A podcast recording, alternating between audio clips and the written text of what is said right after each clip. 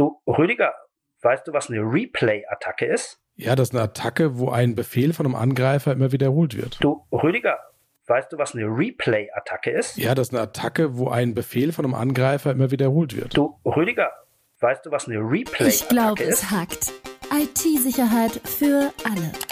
Außer Nerds.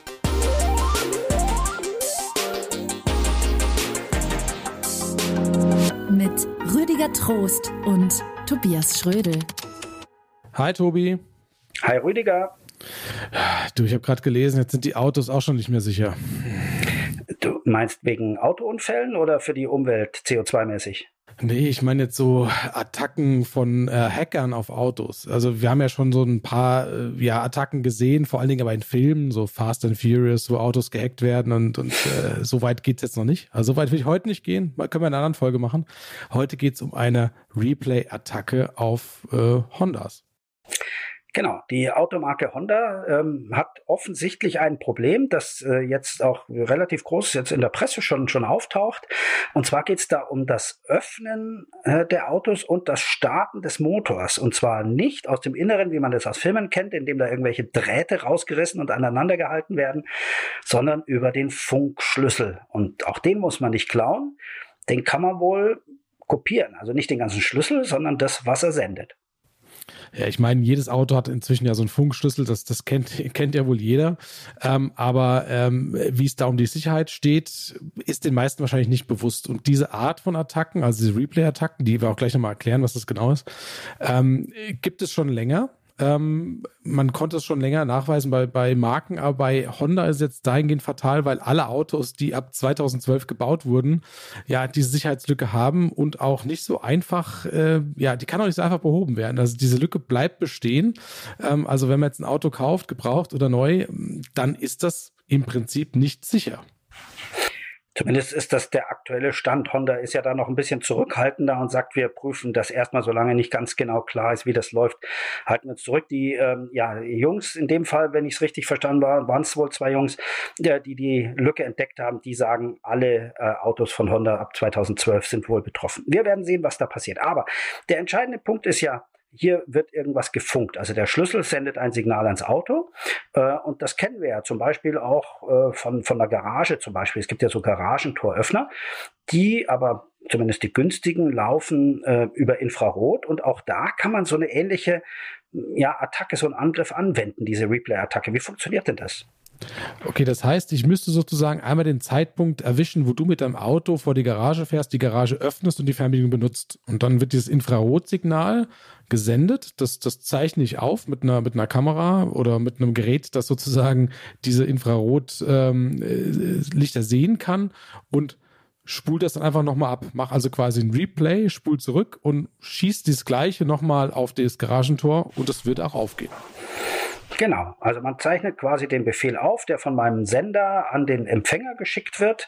Äh, und das Fatale ist ja, wenn wir da jetzt von Funkschlüsseln reden, ich meine, Funk geht erstmal in alle Richtungen. Die Leute glauben ja auch immer, oder nicht alle, aber höre ich immer wieder, dass man immer so glaubt, das WLAN zu Hause hört irgendwie am Fenster auf äh, und geht natürlich nur in die Richtung, wo man auch ist. Nee, das strahlt halt immer permanent komplett im Kreis rum und genauso ist es eigentlich auch von den Schlüsseln. Das heißt, für einen Angreifer ist es in der Regel sogar relativ einfach, sowas aufzuzeichnen. Aber das mit den Garagentoren ist ja wirklich relativ trivial. Ähm, bei Autos ist klar, die kosten auch einen, Zacken mehr.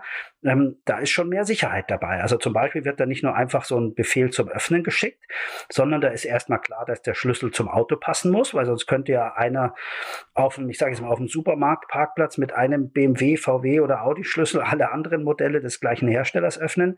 Die sind erstmal gepaart. So, nichtsdestotrotz, wenn ich es schaffe, das Signal eines Autoschlüssels von dem Autobesitzer abzufangen, weil der morgens um acht ins Büro fährt und äh, ich dann Sonntag früh komme und das gleiche Signal nochmal abspielen würde, dann geht das Auto nicht auf. Und zwar, weil da so eine Art Zähler drin ist. Bedeutet also Auto und, und äh, Schlüssel sind synchronisiert. Das heißt, die haben einen Zähler, der immer hochzählt, wenn die, wenn der Knopf gedrückt wurde letzten Endes, ja. Jetzt ähm, habe ich aber Kinder und der mein Autoschlüssel ist ungefähr das Spielzeug Nummer eins. Also wenn ich den auf den Tisch lege, dann äh, wird der genommen und wird drauf rumgedrückt. Und äh, ich mag das natürlich nicht, mag das nicht gerne, wenn das passiert, aber es passiert, kannst nicht verhindern. So, das kann schon mal sein, dass ich beim Kaffee trinken sitze und der Schlüssel wird 200 Mal gedrückt. Hm, dann müsste ja jetzt eigentlich nach der Logik das Auto sagen, Moment mal, die Nummer, die da jetzt kommt, die ist viel zu hoch, die kenne ich nicht. Geht nicht auf. Ja, es ist fast tatsächlich auch so und das tut es auch. Also das Auto kennt natürlich den, den letzten Zählerstand. Also nehmen wir an, du hast gestern dein Auto äh, entsperrt und hast zum 54. Mal draufgedrückt, dann erwartet das Auto jetzt die 55. Wenn die nicht kommt, ähm, dann wird's vermutlich erstmal nicht öffnen. Aber genau das ist der entscheidende Punkt. Wenn du nämlich deine Kinder hast draufdrücken lassen und morgen hinkommst, dann merkt das Auto das. Ähm, aber es weiß auch, hm, der Schlüssel passt eigentlich zu mir und der Zählerstand ist aber zu hoch. Dann lässt es dich einfach nochmal drücken. Und wenn du dann jetzt quasi die was weiß ich, es kam jetzt die 73, obwohl die 55 erwartet wurde. Wenn du dann nochmal drückst und die 75 kommt, sagt das Auto, aha, alles klar, da hat wohl einer in der Tasche gedrückt oder die Kinder spielen lassen. Ich stelle einfach meinen Zähler jetzt auf 75 hoch und mache dann das Auto auch auf. Also das geht, man kann diesen Zählerstand quasi neu synchronisieren. Das heißt aber auch, der Zählerstand des Schlüssels muss immer höher sein als der vom Auto, richtig? Genau, so einfach ausgedrückt ist es. Wahrscheinlich ist es noch viel komplexer äh, in der ja. Logik, aber ja, da hast du recht. Das heißt aber, der Angreifer müsste ungefähr wissen, müsste doch ungefähr wissen, wie oft habe ich mein Auto denn aufgemacht, um ungefähr in, diese, in diesen Radius zu kommen, oder? Nee, überhaupt nicht. Nein, nein. Der nimmt ja erstmal dein Signal auf und manipuliert es nicht. Er spielt ja, Replay heißt ja, er spielt exakt das gleiche Signal nochmal ab. Wir reden ja jetzt wirklich von einem echten Schlüssel, also der, der wirklich gültig ist und äh, wo man quasi den Zähler mit, mit hochsetzen kann. Ähm, ich glaube, dass das Signal kryptografisch so geschützt ist, dass wir da nicht mitlesen können, wie der Zählerstand ist und man dann einfach irgendwie so, ein so ein Bit austauscht oder eine Zahl erhöht. Ich glaube, so trivial äh, wird es nicht laufen. Ähm, nichtsdestotrotz hast du recht, der Zählerstand muss eigentlich nicht immer erhöht werden, aber es gibt noch was anderes. Es gibt so eine Art, ich nenne es jetzt mal Fenster, eben damit sowas nicht passiert, dass wenn deine Kinder zehnmal draufgedrückt haben, dass das Auto nicht gleich aufgeht und du zweimal drücken musst oder vielleicht sogar dreimal, um wieder quasi die Synchronität herzustellen, weil das von einem Autobesitzer durchaus auch als, ich nenne es jetzt mal Qualitätsmangel interpretiert werden kann. Also eigentlich passiert da was sehr Wichtiges, nämlich das Auto synchronisiert sich und merkt, aha, der Schlüssel war nicht äh, oder wurde ein paar Mal gedrückt. Aber für einen nichts ahnenden Autobesitzer heißt es, oh, der scheiß Schlüssel geht schon wieder nicht, ich muss schon wieder zweimal drücken. Das ist also nicht wirklich qualitativ hochwertig, obwohl natürlich das Signal angekommen ist. Deswegen gibt es sowas wie ein, eine Art Fenster, was bedeutet, der Schlüssel akzeptiert einfach das Signal des richtigen Schlüssels mit allen Ziffern, ich sag jetzt mal, oder Zählern von, wenn jetzt 55 erwartet wird, von 50 bis 60 zum Beispiel. Und wo ist jetzt das Problem beim Honda? Da gibt es also quasi eine Schwachstelle in dieser Logik letzten Endes. Vermutlich, ja, noch vermutlich, im Moment, ja. wo wir diesen Podcast aufnehmen, ist es ja noch nicht veröffentlicht. Wir wissen es tatsächlich nicht genau, aber die ähm, haben schon gesagt, dass es damit äh, wohl zusammenspielt mit diesen Rolling Codes und auch diesem, diesem Fenster, diesem Window, ähm, das Sliding Window, möglicherweise, weil eben da ein ganzer Bereich erlaubt wird und gültig ist, ähm, kann man durch ein Resynchronisieren das Ganze quasi, ich nenne es mal, zurücksetzen und damit auch mal wieder eine äh, Zahl schicken, die schon mal da war. Ähm, weil eben dieses Fenster quasi nach unten rutscht und dann auch eben ein, ein Counter zulässt, ein Zähler, der eben nicht höher ist als der letzte. Hm. Was können wir jetzt Honda-Fahrern raten, außer auf das Software-Update zu warten? Im Prinzip kein Auto mehr fahren, ein, einschließen? Nee, ich glaube, raten kann man da sehr schwierig. Es kommt einfach darauf an, ob man das reparieren kann und ob man dazu in die Werkstatt fahren muss, ob die das mit den modernen Fahrzeugen over the air machen können. Viel spannender ist doch einfach, mal zu überlegen, was das bedeutet, wenn die es nicht fixen können. Also nehmen wir mal an, wir haben jetzt dann, keine Ahnung, ich äh, weiß nicht, wie viel, 10.000 Autos draußen, die theoretisch alle aufgehen und wegfahren können, weil man kann mit dem Schlüssel wohl auch den Motor starten, was das versicherungstechnisch heißt. Weil so ein Auto, jetzt machen wir uns nichts vor, kriegst du doch gar nicht mehr versichert. Hm, ist richtig. Jetzt hast du natürlich diese Fernbedienung, wir reden jetzt von diesen Funkfernbedienungen, wo du auf den Knopf drückst und das Auto geht auf. Mhm. Ähm, bei modernen Autos ähm, äh, ist es ja so, da gehst du an die Fahrertür, ziehst am Griff und das Auto springt auf, weil du den Schlüssel in der Tasche hast. Das ist ja im Prinzip die gleiche Technologie, nur dass der, dass die Aktion nicht von dir mit dem Daumen getriggert wird, sondern vom Auto sagt, okay, ich gucke jetzt ist der Schlüssel in der Nähe und mach dann auf. Und ich habe schon Fälle mitbekommen, wo Autos gestohlen wurde, weil man das Signal des Schlüssels einfach verlängert hat. Also sprich, man hat mit einer Antenne an der ja. Hauswand lang gesucht und geschaut, liegt der Schlüssel vielleicht irgendwie hinter der Eingangstür auf ja. dem Sideboard ähm, ist ja im Prinzip die gleiche Technologie, nur andersrum, oder? Ja, nee, nee, nicht so, also nicht ganz. Also tatsächlich ist es so, dass der Schlüssel, wenn du ihn nicht drückst, aber in der Tasche hast, hast ein, ein Signal ausstrahlt, und zwar die ganze Zeit, wie so ein, ich sag mal, ähm, Nahbereichs-Bluetooth-Ding, so wie deine, deine Kopfhörer zum Beispiel auch, wenn du, wenn du Musik hörst.